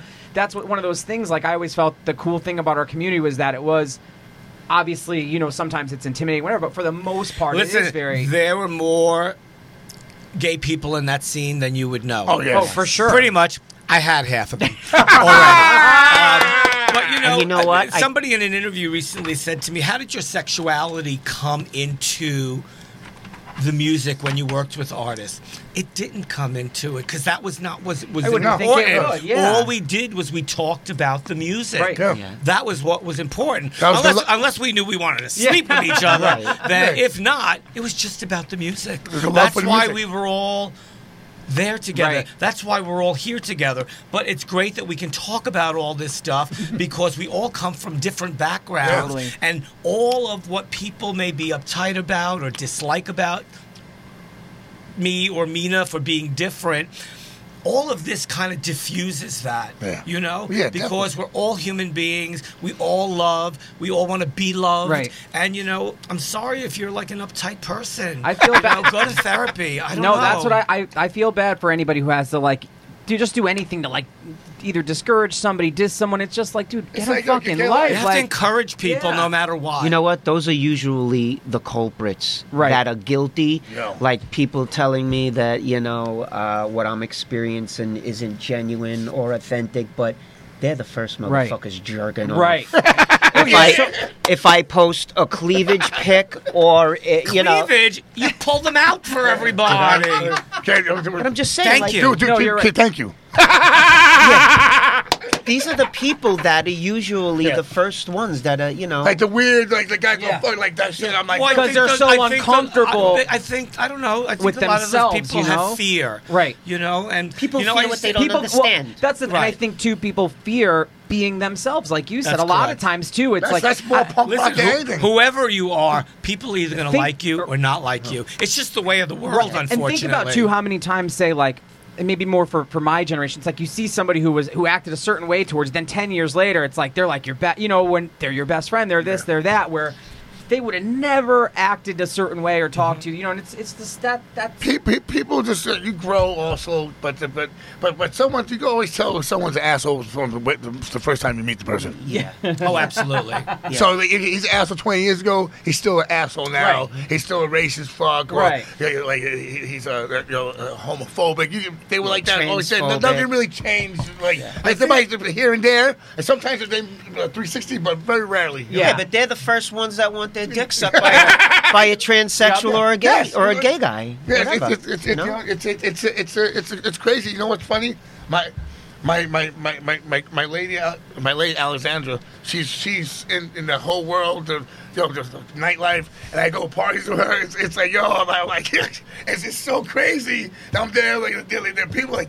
He's I'm like, what's up, yo? My, my, my jacket, DMS jacket, what's So up, yo? great, right? I'm in the dungeon, what's up, girl? yo, yo, yo, yo, no one parties harder than I used to Yeah. party. I used to grab my girl three days on fucking Oh, my cocaine God. and Molly, and, now I'm like, I'm like, whoa, man, my life was fucking, my life was like a rock and roll star. My life Yeah, was yours- fucking like boom. But I'm glad that I could sit here and just talk about like like just, lo- it's, just love and just like like great energy. Like It's we were talking about before this whole, we were talking about dogs and unconditional love. love. That's how we started. shout out to Yeah. Do- to Miles big dog. problem, Yeah, yeah, Graves. The big problem is Graves. people love with conditions. Yeah. I love you, but not But- if you put yeah, that right, dress right. on. Right. right I love you, but not if you uh, stick your dick into that one. right Yeah, yeah. I love you, but uh, you know, again, it brings us back to all the It's almost like I institutions. love you, but you don't look like me. Yeah, I love. right Yeah, I love you, but um, uh, not. No, It, it all really does have to be unconditional. Yeah. Yeah. I'll tell you one thing. Getting my dog six years ago, seriously, not one human being in my family or friends or whatever, no one, nothing has taught me how to unconditionally love myself the way my dog Oh, has. great. it's the best feeling in the world when you see him. It's just It's like, and now it's like I'm on this repair, you know, for self care journey to really take care of my life, you know, to really be the best that I possibly can be. I love myself more than I ever have. I have That's my amazing. days too where Yeah, but you guys- where I don't love myself, where I feel unworthy, where I feel purposeless, where I feel like you know, I'll never be that beautiful girl that's on that sign or whatever. And that's or- what- I know, I know it has nothing to do with that, but this is the human condition, the way we're brought up in this world. It's like a very, you know, um, we're really not taught to love ourselves in this planet. I'm sorry, like i- the Because then educational, you're like suc- conceited. yeah, or, but you know, I, I, I love like- myself. It's all I, about. look, I look good. I know. You look great. I love you. You're I know fucking about I know about dogs. D A W G. I had one last night. He was, he was at my house for an hour, and then I threw him out and made some pasta. But I'm saying, saying but, uh, I, I'm looking at both both of you, and it's something to listen. I'm, I'm, I'm in a journey of life right now that I have to uh, start treating myself better and eat better and feel better and like, and like, love better. And I'm, but I still get caught in that dark Well, we're human. But yes. I'm saying, but, but but like I'll I'll, I'll do like I'll do boom boom boom. I'll I'll, I'll, I'll, I'll have a I'll, I'll complete like everything like a movie, uh, uh album, a, a record release party, a this and that. Then all of a sudden then, You get a dip. Then one day, three Those days, I'm fucking three days. I don't know what happened, but I still got those demons, and they, and it's it's crazy. I got those demons. Nice and- word. It, demons, and I, I have to get it out. Yeah. And I used to get listen. I'm talking about being, being from a guy who, whatever. I still my my, my background is when people say this, and that, but, but uh, still I come from a gang background. I, I come from a, a, a Latino back, you know, mm-hmm. the macho shit. But still, I, I get caught up in it. I think I think that my my lady. I love helped me out. Latino men. Sorry. sorry. So, but Go ahead. My, my, my, my, my lady has helped me a lot. So like, like, hey, it's all right to feel this way. And sometimes I'm like, when am I gonna stop the bullshit? And I, I, I tried the whole P, the PMA. I tried to help So wait a people. minute. Give me a version of bullshit for you. Say what that. What is it? Well, well, So I- you just made an album. You just read a book. You The- just the- saw a movie, you what, and then you come down. Then come down- from that. from down and and- you come down from that, and what happens? I, I get into a hole. And, and, Okay. And, where does that take you? the Woodhaven Hotel. And oh, oh, okay. Okay. Yeah, yo, I'm- I'm saying, I understand that. But I'm saying, but you, you know what I'm talking about. Absolutely. And then all of a sudden, like, oh, I am loved, everything. But it takes after fucking like five hundred dollars of fucking wherever, and, and a, a fight with a loved one, and, and a heart transplant. I got good. But your heart- yeah, maybe that's what- hey, ah, Listen, hello. hey. hey, Mina. Oh wait, was it? Wait, what was that? What was that? Do you remember the rat in Boston? Yeah. There's a guy who worked the door there. I forgot his name. He had a Brillo pad on his head for, for a toupee, and he had that box. Baby, Dad. Yeah, honey, he smoked too much, too much. But I'm saying, Yo, but, I'm saying, but, motherfucker. but, but you've been, you've been, you, you changed your whole life. You know, what I mean? Well, you know, that's why I asked you, what are those demons then after the high, not Yeah, yeah. not high drugs, high creative Yeah. Right. happens to you. Well, that's what so when I used I create- to, when, when all my when I had all that creativity and I would come down, um, I wasn't paying attention to my life really. Yeah. So all of that was about sex and drugs, That's- literally. that's what you- it was sex and drugs, and the sex and drugs and and not paying attention to my life. yeah, uh, And your health, you mean? I, I got HIV. yeah. You don't get rid of HIV. And, you know, I decided, you know, I was angry that I had HIV because it was the 80s. And all my friends, gay friends of mine in the music business or not in the music business, they were all dying. And I got sick when there was no medication. Yeah. And I was on my sofa for six months. And my doctor kept saying, hang on, hang on, something's coming, something's coming. And, um, Within a year, there was one medication. I took it. I must have been 80 pounds, and I went back to Elektra to start working. Yeah. Now, I never had full blown again, but after I had full blown, I started smoking crack again. Oh my god. I started drinking again. Whoa. And then finally, let's see, I'm 32 years old, and um, I thought this has to stop. But you know what? I'm not going to stop. But I worked for a major corporation, and they said to me, "You're going to rehab." I was furious. I was like, "Honey, I'm not going to fury. I'm not going to rehab. It's Christmas in three days." Oh yeah, I talk about this. I have a book coming out of a memoir. Oh, yeah, Uh, lots of stories that I've not. I can't wait, I people. can't wait. And read it- the, the title is kind of long, but you know, once you see it on paper and in Barnes and Noble, it's called, it's called "I Am Michael Alago: Breathing Music, Signing Metallica, Beating Death." Oh, that's awesome. I did all of that, and so at one point, I just thought, because I am immune compromised, Yes. uh, I'm killing myself. So finally, and, you know, sometimes I say only 12 years ago, but not only. Sometimes people find it hard to stay clean and sober one day. Yeah. One day. So what I did was I knew at 47 years old, 10, uh, 12 years ago, That's how old I'm right now. okay, well, at 47, darling, at Well, you, you see what see what's Wow. going on? At 47 See what years- I'm talking about? like the confluence of things happening That's around the trying to tell table.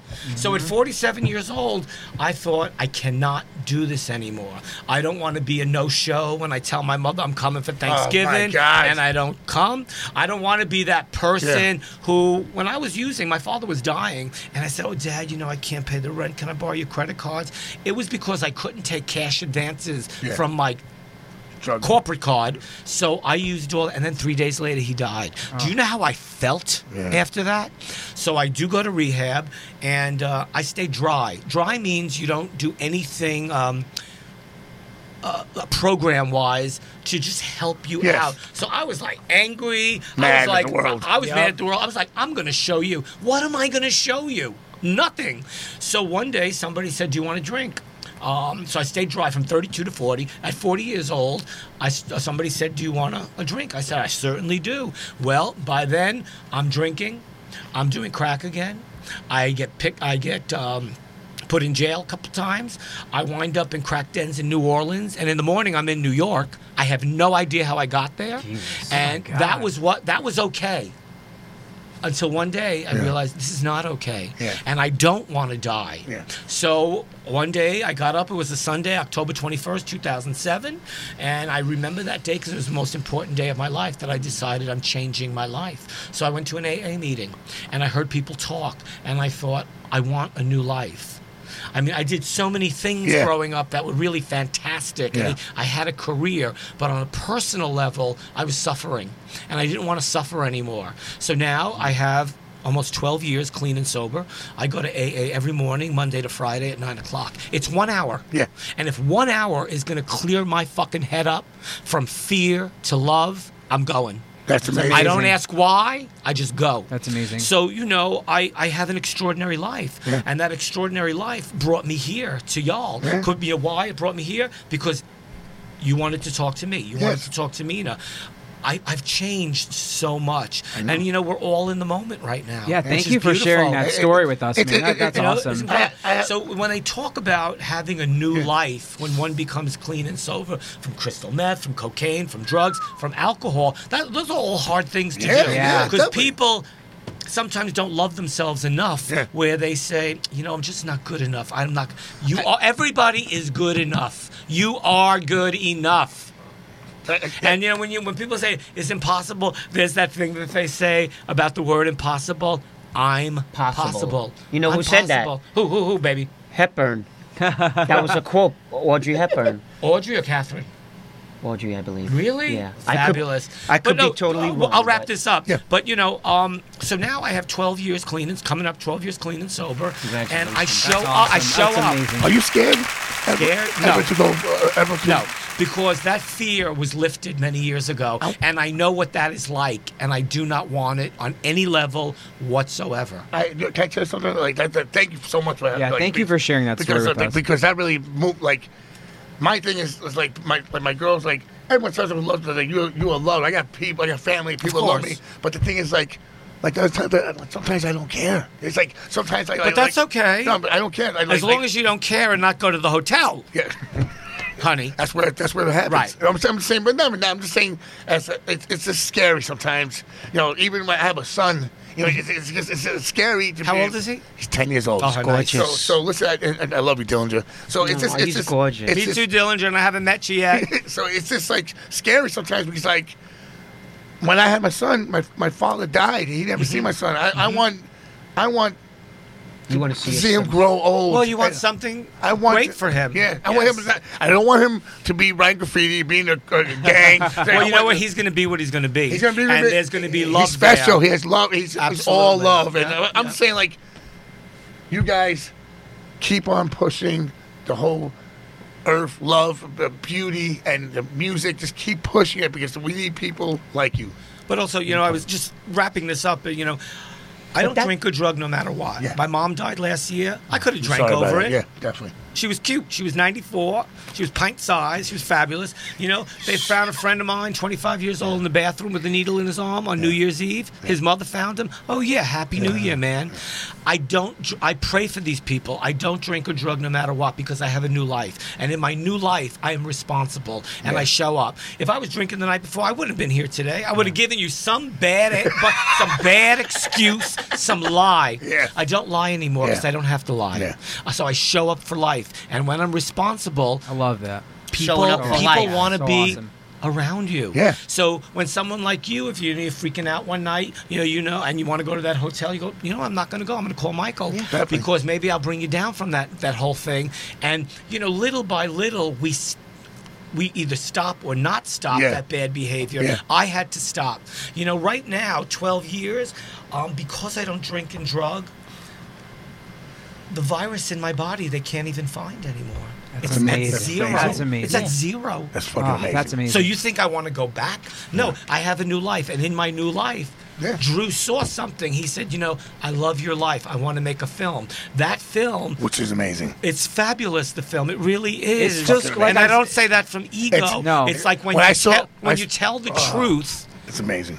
people want to hear the truth. And from that movie, people at a publishing company saw and they said, We want to give you a book deal. So amazing. I love how my life is because it's being navigated so beautifully. That's amazing. That's amazing. That's beautiful. So as we wrap up, let's plug the book. So you're working on a book right now. What what else do you have coming out, Michael? Uh, and where uh, can we find you online? Tell tell the, the listeners where we can reach you. I am on Facebook every single day. Great. I post music, I post art, I post, I post music, art, and theater. Great. and I post. Um, 'Cause you prayer- do do prayer- photography too, Prayer and quick, medication. right? prayer. I was going to say prayer and meditation. No, I was going to say prayer and medication, but prayer and meditation. People can find me on Instagram all the time. I'm working on a book of black and white portraits. That's great. Um, uh, uh, this uh, memoir is coming out. Like I said, it's called "I Am Michael Alago." Breathing music, signing Metallica. Do we know when that's gonna come beating out death. yet? You're interrupting me. Sorry. Um, I hope it's coming out the last quarter of this year. awesome. That's great. Yeah, and you know that that just takes up my whole day every day. Uh, uh, That it's like? I'm in a rabbit hole right now. I can't do anything else. I have to focus on this book, and um, it's real good. It's real good. Awesome. Yeah, so wait. I'm excited. Awesome. Thank you for asking. Nina, what are you working on? Life of Agony's doing a new record. Awesome. We started uh, a few months ago. That's great. We're uh, working with Sylvia Massy, Oh, Whoa. who's uh, an award-winning producer, engineer, that's blah cool. blah blah. She's done the two records. She's done a whole slew of, you know, charismatic That's awesome. acts and songwriters. A window right now for that, or are we still? Yeah, we have a June uh, delivery date Oh, or awesome. release date. I no June delivery date, and it'll be released in the fall. There is no Is it like date. the last quarter of this year? Yeah, it'll That's be awesome. released hopefully in the fall, and we just basically have dates booked up. We're playing May 10th at the PlayStation Theater with Overkill, our boys Overkill. awesome. oh. Who That's gonna be a sick, That's gonna be great. insane, it's, it's, fantastic it's halfway night. sold. It's going to be selling out. If you guys want to come, Brook- obviously. Brooklyn and Jersey in the house. That's Uh-huh. what Yeah. That's so great. Um, and Overkill has been great friends of ours f- since the very beginning. Um, they actually put us on a bunch of dates. So yeah, we're doing that May 10th. We have uh, festival dates lined up. Got the book. I just released a record January 18th last year with my side project, the Neptune Darlings. I don't know if you ever heard of the Neptune Darlings, but it's a very eclectic kind of um, I don't know. Just listen to it. It's it's fucking like it's just it's it's weird kind of rock classic ambient kind of weird. Um, I'm trying to redefine music with this project, but it's kind of it's it's hard, but whatever. Um, and where can fans catch up with you online? Instagram. I'm just on in, I'm on Instagram Yes. at Mina Caputo and on any street corner in New York City. and and I'm I'm, I'm on uh, a lot of street corners in New York City. Um, I'm teasing. I'm teasing. I'm teasing. And, uh, I'm and teasing on- because on of Twitter. the love. awesome. at Mina Caputo at Twitter. Yep. And my Twitter is like kind of designed for encouraging lightheartedness, and I'm always writing little. Actually, I'm writing just like messages or self reminders to remind myself, like when I'm I see that. It's, I- I- days when I- I'm wrestling with my own de- Mm-hmm. demons and struggles, I I generalize my thoughts so other people could relate to it rather That's than awesome. being like, "Oh, so. But like you know, um, I don't really talk about my music that much there. Other people do, but uh, I'm not on Facebook. I deleted that shit. No, that's fine. a few years ago. I yeah, hate I don't use it either. Everyone that's everyone I don't want to be contacted by Is on there. Facebook. Yeah. so I delete it. And you know, pretty much 80% when I first came out 10 years ago, pretty Yeah. much all of the naysayers were there. Yep. My uncle, this one, this cousin, that brother, this fucking guy, this one. Everyone who like you know was you know you're doing you, Yeah. you got your clique Yeah. you got a fucking whole 20 entourage of 20 Yeah, heads yeah, around you yeah. but the day you you say this or that Ah, nobody's your friend Yeah. anymore Oh yeah, you're, you're alone. you can't You know, find anybody. I but rem- I, but I I'm happy. I, But I remember when we spoke the first time on. you know what? I first came out. Two, two people hit me first. Jose Mangin. Yeah. You know Jose. Yeah, Jose. And this motherfucker wrote me a 500,000 page letter on Facebook. That's amazing. Telling me how much he loved me and supports me in my decisions and been seeing you my whole life and I got your back and blah blah blah. And then he got into the whole the Isaac lingo. you know, anyone fucks with you, you know, seriously, every club that LOA goes to, whether we IX Isaac or not, because at first when I was first, because I've been assaulted, Yeah, I've been, yeah, yeah, I've been yes. bit, I've been attacked. Uh, people, am- I just got bit last year in San Diego from some crazy chick on PCP. My God. So it ain't just the guys I'm worried about. It's like just Just a fan, kind of weird people could get very weird when they think That's they weird. know you or Yup. whatever. They're speaking to him. Like, But like when we're showing up in New York places, I'm seeing like mid DMS fucking jackets, and I know they're there to protect me. So like, I again, I'm not advocating that kind of shit. no. But the fact that I got his blood protecting my blood, and it's like nothing needs to be said. Nothing, you know, the, the, the, it could be chaotic, thousand people pit, you know, just complete chaos, and no one's getting out of line. None of his cats are disrespecting, because you know when you're trying to do a Yeah, gig yeah. and then everyone's fighting every right, other right, right, vocal right, note, you can't even sing through a song. but everyone is so cool and just is so respectful and so loving and I can't begin to tell you how much love I get. How many guys that'll never come out to say in, in public. I would never out people because Yeah. I'm not that style. But Correct. s- mad motherfuckers want to put their dick inside of me. A lot of hot. What? I'm- I'm- what? You thought you were my boyfriend or something? You were my boyfriend. oh my! No, but seriously, like, you I know am what? your And the- I know, boyfriend. I know you are. Come but on. but the the thing that we're all talking about is like a lot of hearts and minds and souls like just by yes people like us being out here like this are literally moving mountains or other people's souls in the quietest way like i'm not in in people's little faces increments like all the time. I don't care if you like me or don't. I could give a fuck. I'm not gonna lose sleep if you don't like me. that was me maybe 20 years ago, which prevented me to coming out and be, to begin Who you with. are? Yeah, to be yeah. hit, yeah. Because I wasn't the strong person that I am now. So like now I I don't care if you're my fucking father. you could go fuck yourself. You're never gonna change my intuit my intuitive calling. But I know my dad would have loved me. I know my mom would have loved Oh, me. man. You know, they they they got it. They they came from the whole '60s era. They were dope heads. They get the whole. you know, I'm sure they were in true. mad fucking orgies. Like, I'm sure my father was like, who, knows? You know. But I'm just saying, like, you know, I don't know. It's, Well, listen. Well, you were saying in closing. yeah. Talk about you're going to need an edit here, Mary. We're not Um, editing anything. Oh, here. really? No, this is going to go on for Yeah. two hours. But in closing, I don't know if I said to you uh, that you know people can find me online at both those places under Michael Anthony Alago. But you know, in closing, also what we were everything we were talking about, I feel gets encompassed in this one little Share. quote Share that it. Mina wrote three days ago on Twitter. All right, share. Not everyone will understand you, and that's perfectly okay. Oh, that's amazing. That note. I love you guys. On that I note, love you too, you. man. You know, Guys, that- thank you. Michael, I love you. Oh, thank you Thank so you much. both Thank for you being so on. much. So It happy means to so be much, here. man. I love how we all talk over each other. It's like the dinner table. I I'm love gonna- it. No. Diablo's Den podcast. Bye. Number Thank five. you. Love you all. Love you. Guys, be sure to go to the to the mailing list, diablosdenpodcast.com. Check everybody out. Thank you again so Thank much to our guys. guest. We love you guys so much. Cool. Thank you, thank you. Thank you so much. Ah, thank Do you you. suffer? I got a piece so bad. And I'm selfish with Yeah, Go ahead.